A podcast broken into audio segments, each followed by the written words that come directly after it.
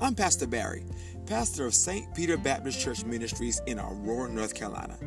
Welcome to A Few Minutes of Faith podcast.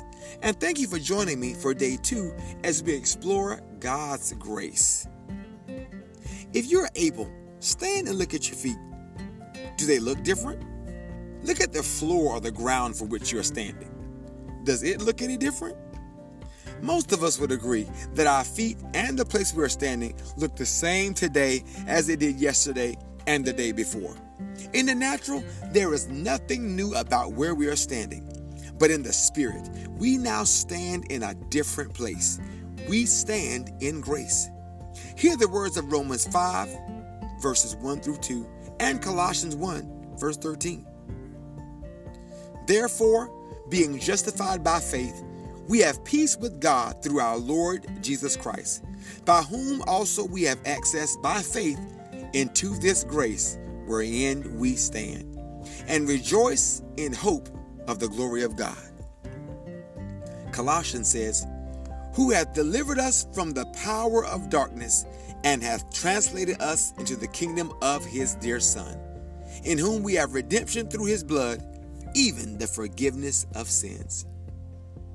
Beloved, though we cannot see it with our natural eyes, we are not standing in the same place we stood before we entered into Christ. No, we now stand in grace. We stand in a place of justification, in a place with peace with God. And all this was made possible through our Lord and Savior Jesus Christ.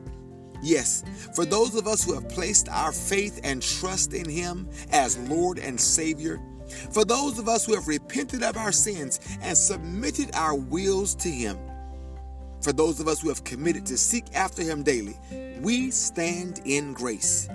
You can't see it, but you have been translated, moved from the kingdom of darkness and into the kingdom of His dear Son. You are standing in a place of hope, and now you can rejoice in the glory of God. Hmm. The enemy would love to bring you back into his chaos, his darkness, and ultimately into his dreadful fate. But your feet are firmly planted in the kingdom of his son. You are safe, you are loved, and you are cared for. His grace is sufficient to cover you in times of turmoil and times of peace. His grace will see you through your successes and your failures. I encourage you to learn the value and the safety of the grace wherein you stand. As you grow through your day, stop, take a few minutes, look at your feet, and thank God for the grace wherein you stand. Thank you for a few minutes of faith.